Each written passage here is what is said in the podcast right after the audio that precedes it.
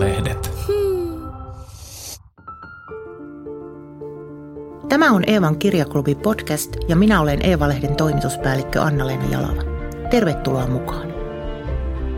Eevan kirjaklubi on kohtaaminen, jossa Eevan vieraana on yksi kirjailija kerrallaan. Tällä kertaa hän on Kari Hotakainen. Sinä kuuntelet nyt kirjaklubista tehtyä podcastia, älä siis ihmettele, kun puhun yleisökysymyksistä. Eevan kirjaklubi kokoontuu kerran kuukaudessa. Tule mukaan. Ilmoittautuminen onnistuu osoitteessa lue.eeva.fi kautta kirjaklubi. Kari Hotakainen on suomalaisen kirjallisuuden kestotähti, jonka jokaista teosta odotetaan hartaasti. Tähän mennessä niitä on syntynyt 25, minkä lisäksi monipuolinen kirjailija on tehnyt muun muassa näytelmä- ja elokuvakäsikirjoituksia, ja hänet on nähty tv Pitääkö olla huolissaan ohjelman vakiraadissa. Itse aloin fanittaa häntä luettuani hänen syntisäkkiromaaninsa. Vuonna 2002 Hotakainen voitti Finlandia-palkinnon teoksellaan Juoksuhaudan tie. Lisäksi hän on muun muassa isoisä ja sulkapalloilija. Kari Hotakaisen uusin romaani Opetuslapsi on hurja ja väkivaltainenkin kostotarina nuoresta naisesta, joka päättää maksaa takaisin kokemansa vääryydet. Ehkä se niin kuin väkivalta siinä on pienessä osassa, mutta sitä kuitenkin on mm. siinä. Ja se on mun kirjausta vähän erikoinen sillä, että se on presence-muodossa kirjoitettu. Eli Maria kertoo, niin me emme oikeastaan tiedä mitään muuta kuin mitä hän kertoo että ei ole oikeastaan takautumia paljonkaan. Et, että yritin kirjoittaa semmoisen niin kuin intensiivisen, vähän niin kuin thrillerimäisen jutun, mutta sehän on hyvin niin kuin moralistinen kirja ja hyvin semmoinen, niin kuin, että hän ei ikään kuin ota niitä panttivankeja huvikseen. Hänellä on myös, myös joitakin henkilökohtaisia kontakteja tai semmoista niin kuin tuntumapintaa niihin ihmisiin, että sitten sitä sattumalta aluksihan se näyttää vähän siltä, kun luin sitä, niin oli vähän vaikea hahmottaa, miksi hän toimii niin kuin toimii, mutta sieltä se sitten ihan pienissäkin sivulauseissa alkoi paljastua. Joo, joo kyllä mm. kyllä. Ja se thrillerimäisyys oli totta, mä luin sitä kuin thrilleriä. Joo, mä vertaisin sitä, niin kuin, tai en vertaa tietenkään teoksena sitä, silloin aikoinaan tuli Taksikuski-niminen elokuva, mm.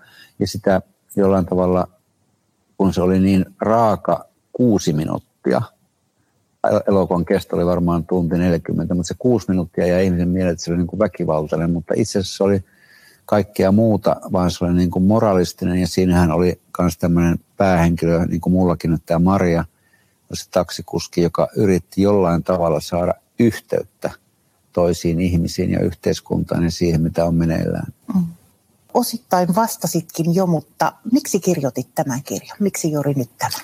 Mä on kiinnostanut siis semmoinen asia, että mitä media antaa, eihän mä tunne koko Suomen keskiluokkaa ja ylempää keskiluokkaa, mutta mediasta saa sellaisen käsityksen, että, että keskiluokka oikeastaan keskittyy näyttämään hyveelliseltä, suvaitsevaiselta ja ne konmarittaa. Eli siis tarkoittaa, että ne kulutus, kulutusta niin kuin vähennetään. Ja minua kiinnosti sellainen näkökulma, että mitä miettii semmoisista asioista se, joka ei ole koskaan päässyt kuluttamaan eikä tekemään vaihtoehtoja esimerkiksi tofun ja susin välillä, eikä muutenkaan niin kuin valikoimaan niitä elämän asioita, vaan ne on, niin kuin, hän on koko ajan ollut pinteessä ja suorastaan nälässä ja ajatunut sitten semmoisen kulmaan, mistä katsottuna keskiluokka ja ylempi keskiluokka näyttää irvokkaalta.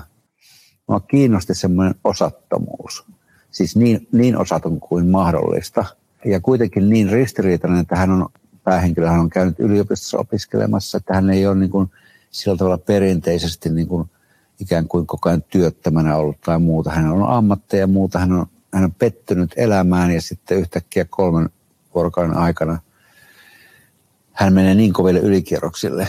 Ja ylikierrokset taas kiinnostaa minua kovasti, koska mä itsekin menen ylikierroksille. Mutta päättelin, että et kuitenkaan kaappaa ihmisiä autotalliin. En ole kaapannut ketään, että että vaimon olen hankkinut ja hän, hän tota, tuli vapaaehtoisesti. Joo, se on hyvä. Tuota, sellainen teos, mikä mulle tuli mieleen tuosta, ei ole kirja, vaan se on elokuva, kotimainen 90-luvulla ilmestynyt elokuva kuin Neitoperho, Auli Mantilan erinomainen Joo, elokuva, jo. jossa oli hyvin samantapainen, eli nuori nainen jollakin tapaa horjahtanut tasapainosta, joka teki aika hurjia tekoja. Joo. Onko elokuva sulle tuttu? Ja... On tuttu, joo, mutta en muista siis ihan tarkkaan, ihan yksityiskohtaisesti, mutta muistan kyllä sen tietynlaisen niin kuin uhkan ja semmoisen kohtuuttomuuden, mikä siinä oli. Että joo, mutta tässä Marjassa on niin kuin sellaisia asioita, mä yritän tehdä siitä mahdollisimman ristiriitaisen, että sillä on uskonnollisia ajatuksia, sillä on rukouksia, sillä on yöpäiväkirja tai tällainen päiväkirja, johon hän on merkinnyt näitä tämmöisiä niin kuin uskonnollisia pohdintoja, jotta siitä tulisi semmoinen lukijalle niin kuin mahdollisimman levoton olo, että mikä tämä on, että se ei ole niin kuin semmoinen yksulotteisesti niin kuin syrjäytynyt paha, joka niin kuin iskee. Ainakin omasta lukijan näkökulmasta onnistuit hyvin, koska tuntuu, että vähän niin kuin tunteetkin häntä kohtaan vaihteli. Joo se, oli, joo, se on tarkoituskin, että mä, mä pidän itse niin kuin semmoista romaneista ja elokuvista ja muistakin, jossa on vähän, vähän niin kuin ristiriitaa enemmän kuin tarpeeksi. Että semmoisia kirjoja, että joissa on niin kuin jollain tavalla tasapainoisia ja lauhkeita ihmisiä, jotka ymmärtää maahanmuuttoa ja ymmärtää erilaisuutta ja muuta, niin mulla tulee, ne on mulle niin kuin unipillereitä. Et pitää olla niin kuin ristiriitaa. Opetuslapsi on aivan erilainen romaani kuin Hotakaiselta on totuttu odottamaan. Kokenut kirjailija halusi uudistua, mutta silti teoksen vastaanotto jännitti. Pelkäsin palautetta itse asiassa aika paljon, että, että ei ole, tässä ei ole niin mitään leppoista. Ja semmoista niin kuin, ehkä, ehkä hauskuus on niin kuin erittäin tummaa, jos joku pystyy sitä lukemaan sieltä. Joo, halusin kirjoittaa todella tämmöisen kirjan ja, ja myös senkin takia, että 40 vuotta tulee täyteen kirjoittamista, niin se vielä niin kuin jollain tavalla innosti ajatella toisin. Ja ajatella jotakin asioita niin, että teenpä nyt semmoisen kirjan, että, että niin kuin toivottavasti jonkun polvet tutisee. Että jos on aikaisemmin ollut nauruhermot herkässä, niin, niin joo. Tämä on hyvin intensiivinen niin kuin kirjoittamisprosessi kanssa, että – se eka versio, jonka tammikuussa näytin kustantajalle, niin se oli, ne oli erittäin hämmentyneitä siitä. Se totta kai siistiytyi vielä paljon ja tuli ehkä paremmaksikin seuraavien kuukausien aikana, mutta kyllä ne yllättyi sielläkin. Ja se on aina niin kuin, mulle se on myönteinen merkki, että mä en oikeastaan äh, tykkäisi, että mun loppuelämä menee siihen, että toistan sitä, mitä on joskus oppinut. Se olisikin epäilemättä vähän tylsää. Hmm. Ja onko nyt seuraavaksi muhimassa jotain taas erilaista hotakaista? Toivottavasti, mutta se on muhimassa ja se muhimisaika, niin kuin sanotaan laskettu aika, mm-hmm. niin se on enemmän kuin yhdeksän kuukautta. Se on varmaan siellä jossain 18 kuukauden päässä sitten enemmänkin, että missä olisi viisaampi sanoa sitä jotain. Ei monen kuukauteen en varmasti tule aloittamaan kirjaa puhutaan sitten vähän enemmän tuosta sun kirjoittamisesta. Mainitsit, että 40 vuotta kirjailijana. Onko sulla tietynlainen päivärutiini, kun kirjoitat? Millaisia on sun kirjailijan työpäivät? Ne on oikeastaan yhdeksästä noin kolmeen. Joka, Eli tosi säännöllisiä. Aika säännöllisiä ja sitten siinä on kirjoittamista oikeastaan noin maksimissaan kolme tuntia.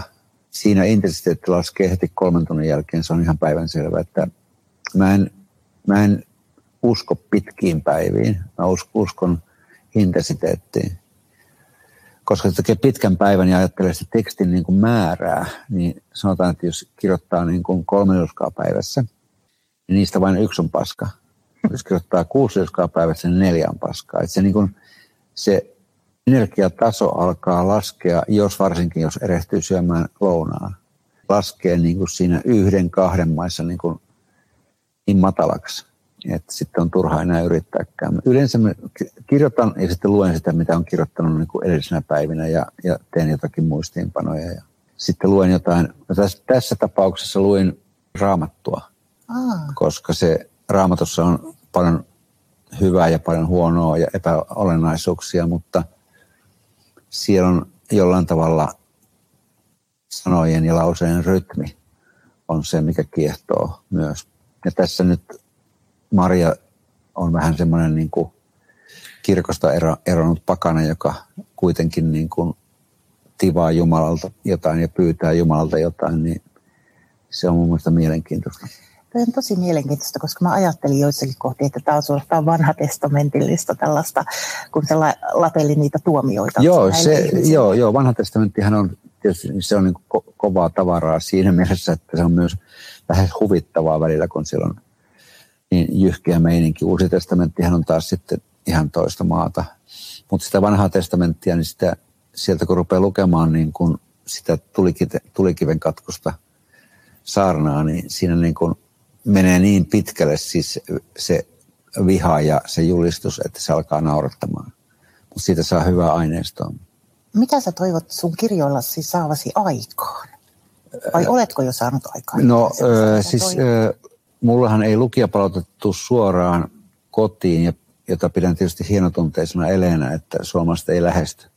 Lähesty se on hieno asia, mm. mutta, mutta sitten mitä on kuullut, niin olen tuottanut ihmisille hauskoja hetkiä. Ja sitten se on ihan ok, se on hyvä asia. Ja jos vielä sen lisäksi antaa ajattelemisen aihetta tai aiheuttaa levottomuutta. Mä itse etsin koko ajan kirjoja ja yritän löytää, että mistä tulisi niin kuin levottomaksi. Ei niinkään rauhalliseksi. Että ra- jos rauhaa haluaa, niin sitten, sitten on muitakin keinoja. Mutta kirjoista mä etsin tulta ja tappuraa ja vähän semmoista niin kuin haastamista. Ja toivon, että tämä, tämä kirja herättäisi myös niitä levottomuuden tunteita ja semmoista, no joo, ehkä levottomuutta. Mitkä on sellaisia kirjoja, joista olet saanut lukijana tulta ja tappuraa, mitkä on niin kuin no, hyviä se, siinä? Joo, jos mennään sinne alkuaikoihin, ihan sinne niin kuin 40 vuoden taakse ja tuonne, niin siis ihan ehdottomasti se ei ollut tulta ja tappuraa, mutta se on mun suosikkikirjailija edelleen, siis Sirkka Turkka edesmennyt. Kyllä sen, sen runot vuosilta 76 viiva loppuun asti, mutta 76 mä aloitin. Mm. Silloin kun kirjoitin ylioppilaaksi, niin silloin mä löysin sen Sirkka Turkan. Ne on vaikuttanut valtavasti siihen, että on uskaltanut ruveta kirjailijaksi tai silloin aluksi kirjoitin runoja, jos yritin matkia siis alussa Sirkka Turkkaa ja Ilpo Tiihosta erittäin huonolla menestyksellä, mutta kuitenkin sain sen, sen alun aikaiseksi, että pääsin niin kuin sen kirjoittamisen imuun, mutta ei ne nyt, ei ne nyt sitten niin kuin ehkä jää maailman historiaan ne mun runot, mutta se Sirkka Turkka vaikutti niihin valtavasti.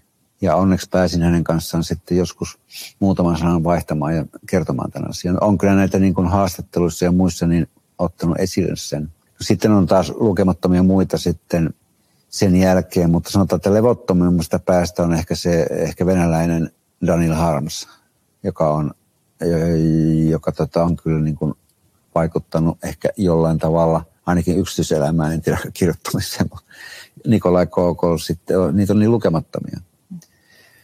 Ei mennä semmoiseen luetteloon, kun se, se kuulostaa siltä, niin kuin jotkut ihmiset luettelee kuuluisuuksia, joita he tuntee. Eh, ihan, että ei voi olla kysymättä, kun sanoit, että Daniel Harms vaikuttaa yksityiselämään. Hän siis kirjoittaa maailman absurdeimpia lyhyitä, joo, joo. lyhyitä novelleita, joissa siis voi kirjaimellisesti tapahtua mitä tahansa. Joo, mitä tahansa tapahtuu. Joo, ja se, se vielä siihen aikaan mulla syntyi siis perhe, tai siis meni kahden viikon äkkiseuruston jälkeen naimisiin, ja sitten meille tuli kaksi tytärtä, niin silloin kun ne tyttäret syntyi ja oli sitä perhe-elämää, niin se Daniel Harms tuntui niin kuin hyvin läheiseltä, koska perhe-elämähän on aivan kaoottista välillä muistaakseni siellä on kohta lukija syvennyt tähän satuun, niin tunnet olosi oudon levottomaksi. Niin, kyllä. kyllä. Joo, olet ensimmäinen kirjailija ja myös ensimmäinen ihminen, joka ikinä kuullut Daniel Hams vaikuttaa yksityiselämään, mutta mielenkiintoista. Joo. Kuulostaa siltä, että elämäsi ei ole tylsää. No ei välttämättä aina. Tota, sä oot saavuttanut jo ihan niin kuin kaikilla kriteereillä, mitä Suomessa voi saavuttaa, niin todella paljon kirjailijana. Eli no, Finlandia-palkinnossa nyt alkaen ja, ja todella suosittuja teoksia lapsillekin ja aikuisille ja sitten myös niin kuin muuten. Onko vielä jäljellä jotain sellaista, mitä haluaisit saavuttaa? Ei niillä, ne kirjat, jotka on saanut palkinnon, niin nehän ei ole kirjoitettu sillä tavalla, että voiko saisi palkinnon. Ja ne oli hyvin epätodennäköisiä palkintoja, mitä niistä on tullut, että emme sillä niin sitä, sitä ulkoista saavuttamista, kun se on sattuman kauppa. Mm. Että joku muu kuin Lasse Pöysti vuonna 2002 olisi valinnut jonkun muun kirjan. Ja näin se menee, ei niihin voi vaikuttaa itse millään tavalla. Mutta saavuttamisesta puheen ollen, niin, niin ehkä enemmänkin olisi kiva vielä kerran niin kuin ajautua, ajautua niin kuin uusille urille. Eli ajattelu muuttuisi jollain tavalla vähän elastisemmaksi, vähän joustavammaksi ja sitten voisi kirjoittaa kenties sellaisia kirjoja, jotka on ehkä vielä hullumpia kuin tämä. Mielenkiintoista. Niin. Ö, aiotko koskaan jäädä kirjailijoista eläkkeelle tai onko se edes mahdollista?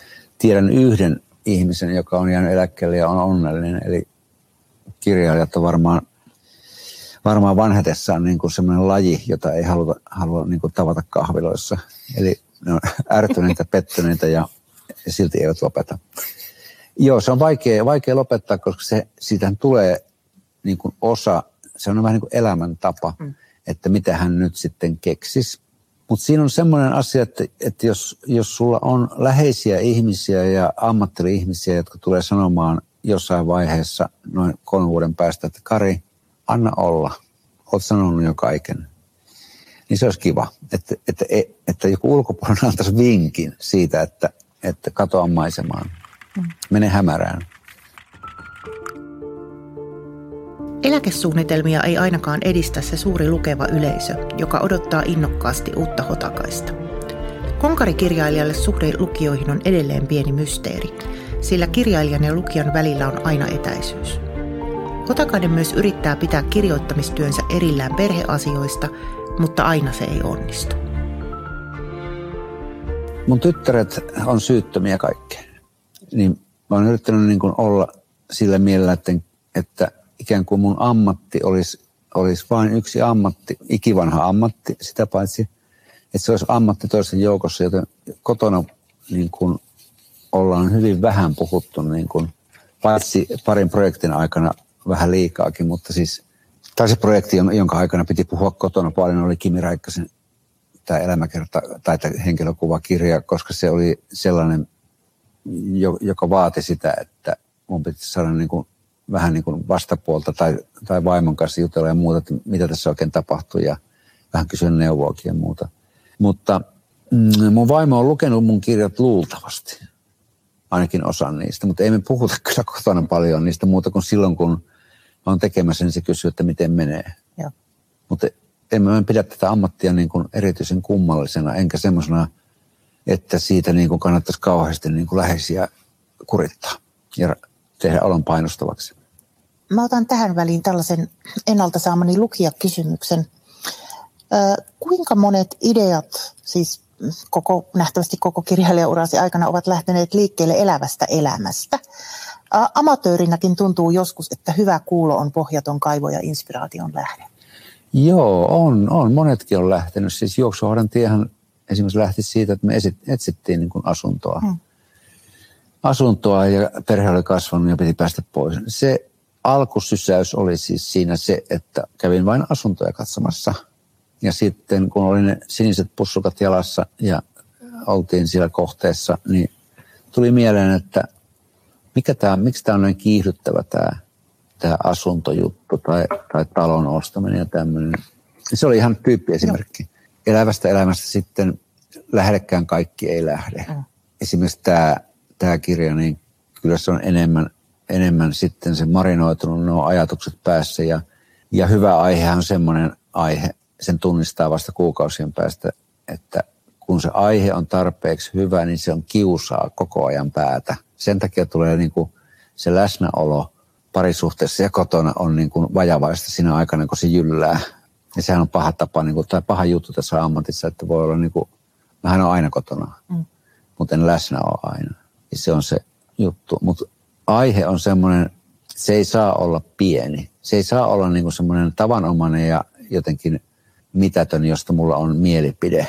Esimerkiksi mulla ei ollut mielipidettä tuosta henkilöstä mm. oikeastaan ennen kuin mä rupesin kirjoittamaan. Ja koko ajan se vaan tuli lisää semmoisia asioita, että se voisi ajatella näinkin. Niin, vastaus on, että osa voi tulla, mutta yleensä, yleensä se voi olla välähdys vaan, johon liittyy sitten kaikkea muuta kokemusta. Mutta jostain välähdyksestä voi lähteä ihan, ihan se lauseen pätkästäkin voi lähteä joku juttu.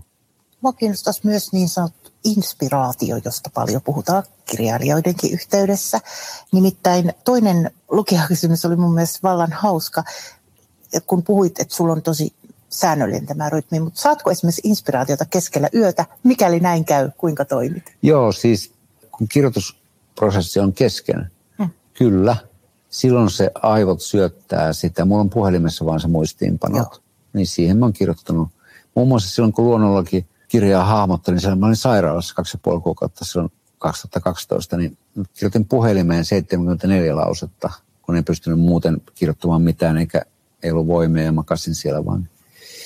Joo, silloin kun se prosessi lähtee käyntiin, se syöttää koko ajan lisää, joko lauseen pätkiä, jopa niin kuin yksittäisen repliikin tai jotain. Niin silloin pitää olla tarkana, se on aika väsyttävääkin. Tämä voi tulla ihan autossa istuessa tai huoltamolla istuessa tai missä vaan. Niin silloin puhelimessa on niin kuin äkkiä pitää naputella sinne. Joo. Joo, inspiraatio taas on asia, jota joskus kohotetaan valtavasti ja sitä joskus vähätellään valtavasti. Mä pitäisin sitä niin kuin tärkeänä silloin, kun se prosessi on ihan siinä ensimmäisessä vaiheessa, niin siihen tulee semmoisia niin jaksoja, jotka on, on kirjoittamassa jaksoja, jotka on todella kiihkeitä ja tulee semmoisia välähdyksiä ja unenomaisia asioita, mistä vaan. Että sehän on yhdistelmä se, jos hyvä aihe on yhdistelmä sitä, minkä näkee ympärillä mutta se yhdistyy yksityisesti johonkin päähän pinttymään täällä. Ja sitten ottaa tulta sitten. Mikään semmoinen yleinen aihe ei niin kuin, sanotaan vaikkapa niin kuin nyt pitkään oli mediassa Sanna Marinin niin sanottu kohu. Mm-hmm. Niin siinä ei ollut yhtään mitään siinä asiassa, mikä olisi aiheuttanut mulla niin semmoisen olon, että tässä on aihe. Mutta voi olla, että vuoden päästä mä näen siinä jotakin, mutta tuskipa näen. Mutta yleensä tämmöiset aiheet, jotka niin on pinnalla, niin on aika vaarallisiakin. Että voi saada niin kuin muodinmukaisen tai oikean tuntuisen ajatuksen maahanmuutosta tai mistä tahansa. Ja se tuntuu oikealta, koska kaikki sun niin kuin kaverit on samaa mieltä. Niin silloin se aihe voi kutistua mielipiteeksi. Ja se ei, mielipide ei koskaan kanna niin kuin kirjan verran. Ei ollenkaan. Silloin, se, silloin pitää kirjoittaa kolumni tai tai sitten niin kuin uuvuttaa perheenjäsenet jollain jorinalla. Kukapa meistä ei joskus olisi tehnyt niin. niin. Mutta toihan on ihan valtavan mielenkiintoinen ajatus, koska me eletään kuitenkin sellaista aikaa, että kaikki tuntuu tapahtuvan aika pinnalla ja nopeasti ja pitäisi tarttua keskusteluaiheisiin, niin on jotenkin kiinnostavaa, että sanot, että jos tulkitsi oikein, että niitä pitää nimenomaan muhitella ennen kuin tietää, onko niistä jo. Joo, joo ne on, ne on sellaisia, jotka kiihdyttää ja ne on sellaisia kiihottavia. Ja sitten just, just se, että miten ihmiset niin kun tunteella reagoi johonkin Sanna Marinin pidettämiseen tai Ukrainan sotaan tai, tai siis Venäjän hyökkäyksen Ukrainaan tai pandemiaan. Mm. Esimerkiksi tämä korona ja pandemia on, on niin kuin, se voisi kuvitella, että se on iso, mutta se on aivan mitätön aihe jos siihen ei ole mitään yksityistä kulmaa, eikä semmoista kulmaa, joka toisi siihen jonkun ihan yllättävän viillon tai semmoisen halkeaman, mistä voi katsoa sitä ihan uudesta kulmasta. Tärkeä aihe ei aina ole niin kuin millään tavalla suotuisa niin kuin romaanille. Romaani voi lähteä aivan mitättömästä asiasta liikkeelle ja kasvaa vaikka minkälaisiin mittasuhteisiin, jos siihen on kirjoittajalla mieluummin ristiriitainen ja kitkainen suhde kuin semmoinen pelkästään myönteinen suhde tai semmoinen, jossa ei ole mitään ristiriitoja. Että ilman ristiriitaa ei, niin kuin, ei pysty eikä, eikä kannata, varsinkaan tässä iässä, jolloin menee puolitoista vuotta vähintään tuommoisen tekemiseen, niin ei kannata, kannata tehdä semmoista ja tuhlata metsää ja kaataa puita sen takia, että saisi painettua noita. Tähän tuli kuin tilauksena tuolta chatista lukijakysymys tai kuulijakysymys miten kirja syntyy? Tuleeko juoni ja teksti päähäsi kokonaisuutena ja sitten vain kirjoitat sen ulos ja hiot hieman vai? Ei, mä oon niin kuin, mä oon niin kuin ammattitaidoton siis verrattuna moneen muuhun kollegaan. Mulla ei ole sitä juonikarttaa, mulla on se aihe, mutta mä en tiedä, mitä se, mikä se niin kuin, miten, miten tämä menee. Mulla ei ole dramaturgian tajua, ihme, että mä oon saanut niin näytelmiä kirjoitettua, mutta siihenkin on saanut apuja mulla on aika vähän, se niin, mä oon kärsimätön ihminen, mulla on aika huonoja niin eväitä olla kirjailija siis siinä mielessä, että, että seurasin siis hänen, tämän päähenkilön, tämän uuden romaanin päähenkilön Marian elämää, seurasin sitä niin kuin kuljin sen kanssa sen perässä, että mitä tapahtuu. Ja se eka versio oli aivan karmea. Tai ei karmea, mutta siis oli niin kuin ihan sotkunen ja epä, epämääräinen. Ja, mutta siinä oli se kiihko ja se paatos ja moraalinen, moraalinen ote, oli, se oli siellä se ydinmehu, joka oli siinä eka versiossa. Ja sen takia siitä sitten pystyi jatkamaan. Mutta siinä ei ole tolkun häivää, niin kuin, että juonessa oli ihan älyttömiä ristiriitaisuuksia ja kustannustoimittaja sitten niin kuin tuli siinä auttamaan. Et mä en ole ammattitaitoinen siinä mielessä kuin monet mun kollegat, jotka piirtää jonkun tapahtumakartan. Ja niillä on niin kuin päivärytmissä, että tämä ja tämä tapahtuu nyt. Että seuraava luku on tämmöinen. Jos joku näkisi mun työhuoneen, joku itse asiassa yksi ihminen, ulkopuolinen ihminen on nähnyt mun työhuoneen ja kysyy, että kuka täällä asuu. Se näyttää siis niin hirveältä.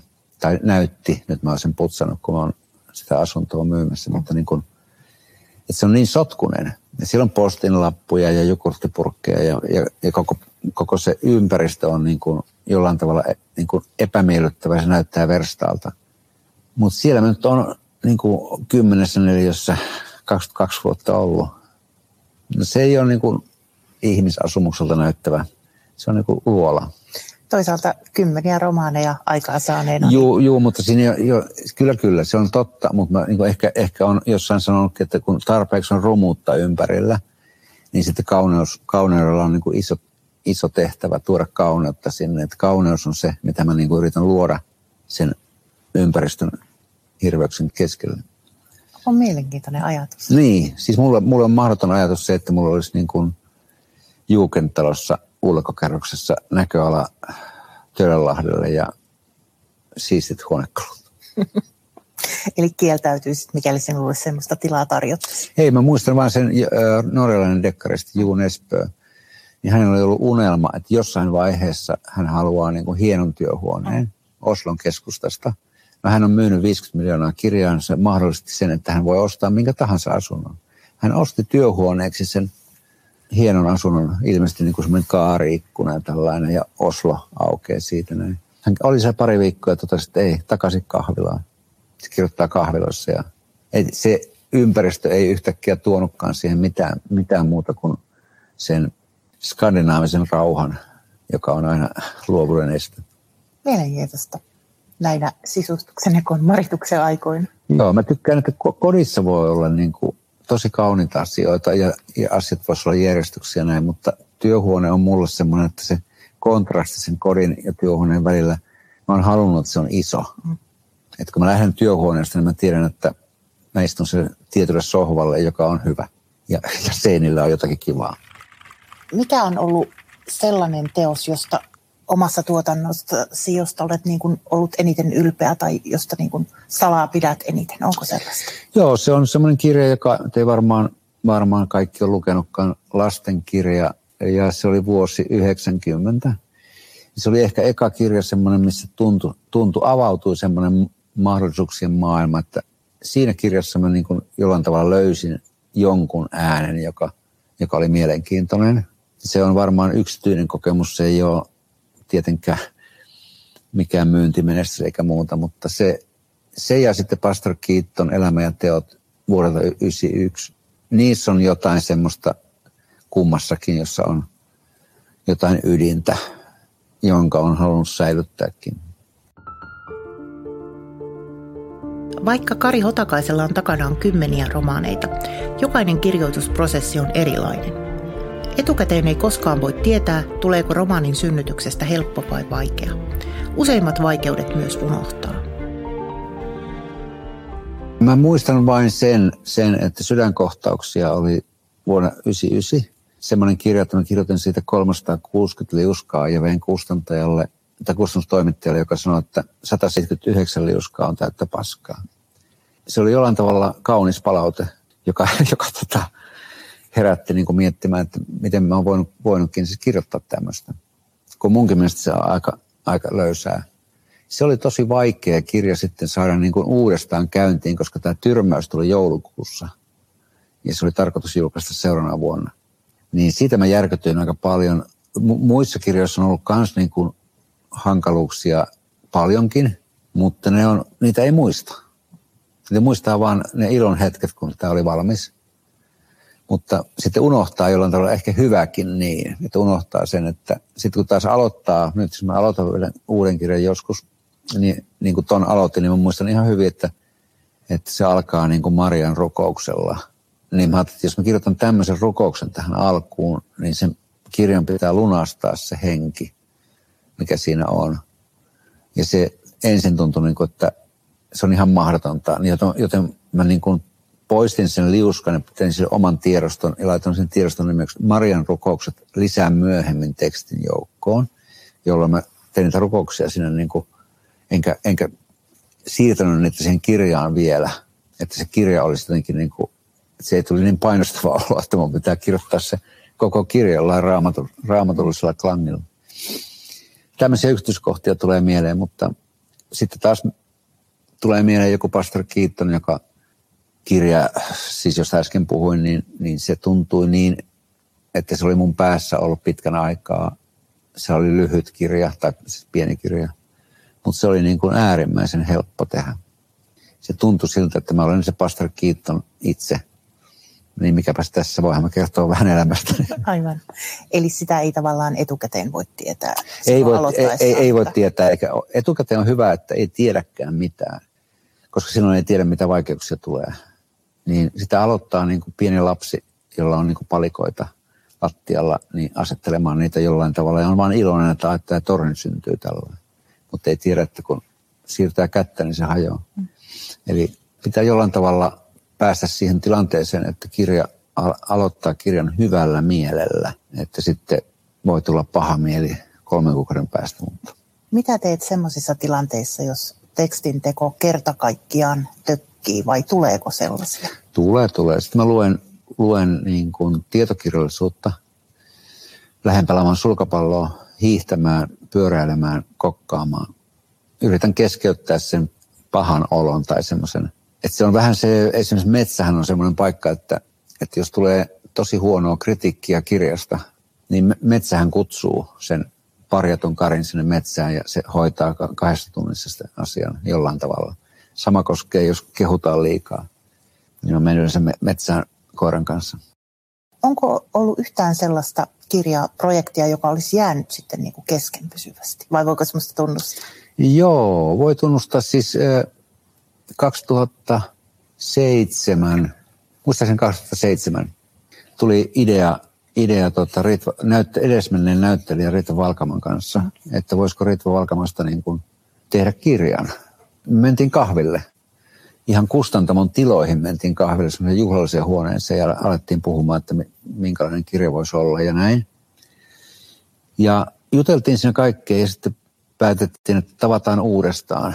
Ja me tavattiin uudestaan ja se on mieleenpainuva hetki, että kun Rita Valkama sanoi, että kyllä se on Kari niin, että ei, ei mulla ole mitään elämää, mistä mä voisin kertoa.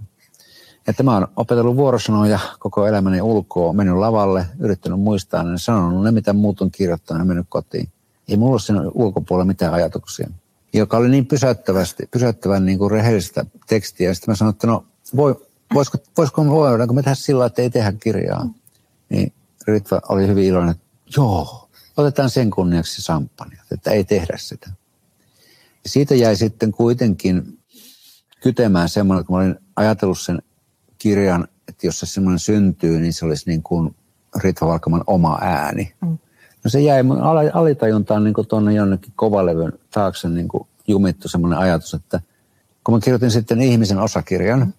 ja siinä on semmoinen vanha nainen Salmen Malmikunnes, joka kertoo, niin yhtäkkiä se tuli se rytmi, joka siinä kirjassa on, kun se Salme puhuu, niin se on tietyllä tavalla Ritva Valkaman rytmi. Ja sitten kun hän kirjan luki, hän luki sen kesällä jo, mm. ennen kuin se oli ilmestynyt, niin sanoi, että sä oot kirjoittanut minusta kirjan. Tämä on minun rytmi, nyt sä oot varastanut mun rytmin. Mä sanoin, anteeksi, paljonko maksaa? Sanoin, ei mitään maksa, mutta tämähän on niin kuin mulle kirjoitettu. Jolloin hän, hän oli sitten yhteydessä kaupunginteatteriin ja se tuli näytelmäksi sinne. Että ikään kuin epäonnistunut projekti, projekti sai sitten niin kuin kauniin lopun. Mutta se kirja on semmoinen, mitä ei koskaan aloitettukaan sitten. Mutta muita ei ole tämmöisiä. Jokainen Eevan kirjaklubi päättyy 20 kysymykseen. Kysymykset pohjautuvat osittain kirjailija Marcel Proustin suositukset tekemään seurapeliin, jonka sanotaan paljastavan ihmisen todellisen luonteen. Oletko valmis, Kari Hotakainen? Kyllä. Mikä kirja kaikkien pitäisi lukea? Sirkka Turkan kootut runot. Miksi? Koska hän on, hän on viisas, humoristinen, hupsu ja lämminhenkinen. Täytyypä muuten lukea. Minkä taidon haluaisit osata? Kitaran soito. Miksi juuri sen? No koska olen joutunut kuuntelemaan niin huonoja kitaristeja läpi elämäni. Aika hyvä syy. Millä biisillä aloittaisit muuten harjoittelu? Toi on vaikea kysymys, että mä en pysty vastaamaan nyt, kun mulla on, mulla on kattava levykokoelma, niin minkä mä ottaisin sieltä, en mä pystynyt vastaamaan. Selvä. Jäämme odottamaan sitten, kun aloitat opinnot. Mitä pelkäät? Suurin pelkoni on se, että etten pelkäisi mitään. Onpa mielenkiintoista. Miksi? Sehän on niin kuin ennakko, siis tämmöinen niin kuin, että kun lapsi syntyy mm-hmm. ja se on niin kuin vauvana ja sitten vähän, vähän vanhempana, niin sehän on niin kuin, sehän pelkää niin kuin vieraita ihmisiä. Mm-hmm. Se on itsesuojeluvaisto. Ja siitä kannattaa pitää sitä niin kuin arvona sinänsä ujoutta ja semmoista estyneisyyttä, joihin liitetään miinusmerkkistä. Se on turvan hakemista ja jos ei pelkää mitään, niin silloinhan niin kuin on jollain tavalla suojaton ja rajaton. Kannattaa pelätä. Mihin tuhlaat? Ruokaan, juomaan, vaimoon ja tyttäriin. Mikä on lempiäänesi? Bob Dylan. Onko joku tietty Dylanin, ei kun ylipäätään siis Dylanin laulu? Joo, siis sehän on nyt, nyt se vaikuttaa siltä, että variksen kurkkuun on juuttunut avokaado. Sen laulu kuulostaa nyt siltä. Mut se, Aika, se on aika hyvä luonnehdinta. Niin, siis se, se niin kuin kraakkuu ja on tukehtumaisellaan tällä hetkellä, mutta silti pidän hänestä. Selvä. Millaisissa tilanteissa valehtelet? No se on mun työtä. Eli siis kolme koko ajan. No sitten arjessahan mä valehtelen vähemmän, mutta sen verran, että selviää niin kuin hankalista tilanteista. Eli harrastat valkoisia valheita? Öö, erittäin valkoisia, joo, ja myös sinivalkoisia. Kuka on muuttanut elämäsi? Ei kukaan. Mä oon muuttanut sen itse muiden avustuksella ja ottamalla vaarin hyvistä neuvoista. Mitä sanaa tai lausetta käytät liikaa? Perkele. Onko näin? Kyllä se näin on. Mahtavaa. Jos voisit muuttaa yhden asian itsessäsi, mikä se olisi? Ylikierrokset. Määrittele ylikierrokset. No mähän saan aika kiihkeitä kohtauksia ihan pelkästään niin kuin avaamalla lehden. Televisiota mä en enää katso juuri siitä syystä, että mä pillastun ja rupen keskustelemaan äänekkäästi Aasturion muiden keskustelujen kanssa, niin kuin se on isältä peritty ominaisuus. Että aina kun Aasturio alkoi, niin isä alkoi keskustelemaan Kalavi Sorsan kanssa. Sen kuin se olisi meidän perhetuttu. Mitä pidät suurimpana saavutuksena? Öö, ei ole saavutuksia, vaan ajatumisia, ajatumisesta johtuvia päätepisteitä. Eli arvostan sitä, että olen jaksanut olla harkitsematon. Mahtavasti sanottu, alan käyttää tuota. Mikä on arvokkain omaisuutesi? Yksityisyys. Tarkenna vähän yksityisyys. Sitä, että mun tyttäret saa elää omaa elämäänsä riippumatta siitä, että heidän isällään on joidenkin mielestä outo ammatti, vaikka mm. se ei olekaan. Joo. Tässä kohti ehkä ehdin soveltaa yhtä jatkokysymystä, jonka näin tuolla lukijakysymyksessä, mutta en ehtinyt aikaisemmin kysyä, että tuntuuko joskus, siellä kysyttiin, että tuntuuko joskus, että olisinpa joku tavallinen, oliko sana ölliäinen, joku hauska sana, enkä Kari Hotakainen, tunnetko siis, että sä olet kuitenkin tavallinen ölliäinen, etkä Kari mä oon, niin mä oon tavallinen ölliäinen niin monessa mielessä, että en, en tiedä niin kuin, kuinka monessa mielessä vielä voisin olla. En pidä itseäni niin kuin yksilöllisenä ollenkaan. Jos saisit olla joku muu yhden päivän ajan, kenet valitsisit? En ketään. Okei. Okay. Mulla on tullut nyt selväksi, että kaikki kuolee. Hmm. Myös Keith Richards ja Madonna. Se on mulla ihan uusi tieto, mutta näin on, näin on mulle kerrottu. En mä halua olla niin kuin kukaan muu kuin se, mikä mä oon, ja mä kuolen pois niin kuin kaikki muut. Niin, tämä sopii hyvin jatkoksi. Mitä toivot, että sinusta muistetaan kuolemasi jälkeen? No se, että se teki niin kuin kohtuullisen hyvää raastesalattia. Kaikkien näiden romaanisaavutusten jälkeen se? Joo. Mahtavaa. Mikä on paras tekemäsi päätös? vaieta yksityisasioista. Mikä on lempipaikkasi maailmassa? Sohva. Joku tietty sohva vai oma sohva? Juu, oma sohva. Millainen se on? Mä en sitä paljasta, kun se on yksityisasia. Selvä. Varmasti hyvä sohva. Oh. Ää, mikä on hyödyllisin rutiinisi? Helppo vastata. Aamiaisen valmistaminen ja vihannesten pilkkominen. Mitä vihanneksia Kaikkea rakastat? mahdollista. Tällä hetkellä on ehdoton suosikki, on juuri tämä kausi meneillään, on, on punajuuri. Minkä neuvon antaisit nuoremmalle itsellesi, jos voisit? Anna palaa, ehdit kyllä sammuttaa myöhemmin. Mitä olet oppinut rakkaudesta? En mitään, se ei ole oppiaine. Minkä suhteen muutit viimeksi mieltäsi? NATOon, kuten melkein kaikki suomalaiset. Aa, ja samaan suuntaan kuin melkein kaikki suomalaiset. Joo, No. joo. Mikä herättää sinussa toivoa? Vauvat. Nuo asuntolainattomat työttömät, jotka pelkästään hengittämällä saavat kaiken huomioon. Miltä Eevan kirjaklubi kuulosti? Jos tykkäsit, kerro siitä kaverillekin. Lokakuun klubin vieraaksi saapuu kirjailija Leena Parkkinen. Ilmoittautua voi ihan viime hetkeen asti. Lue lisää osoitteesta lue.eeva.fi kautta kirjaklubi. Ensi kertaan. A-lehdet. Hei, minä olen Eevan päätoimittaja Mari Paalosolo Jussimäki. Tämän podcastin lisäksi Eeva on paljon muutakin. Eeva-lehden sivuilla kohtaat joka vuosi yli 160 rohkeaa ihmistä. Toivon, että tilaat Eevan ja tulet mukaan. Kurkkaa hyvä tarjous osoitteesta lue.eeva.fi kautta tutustu.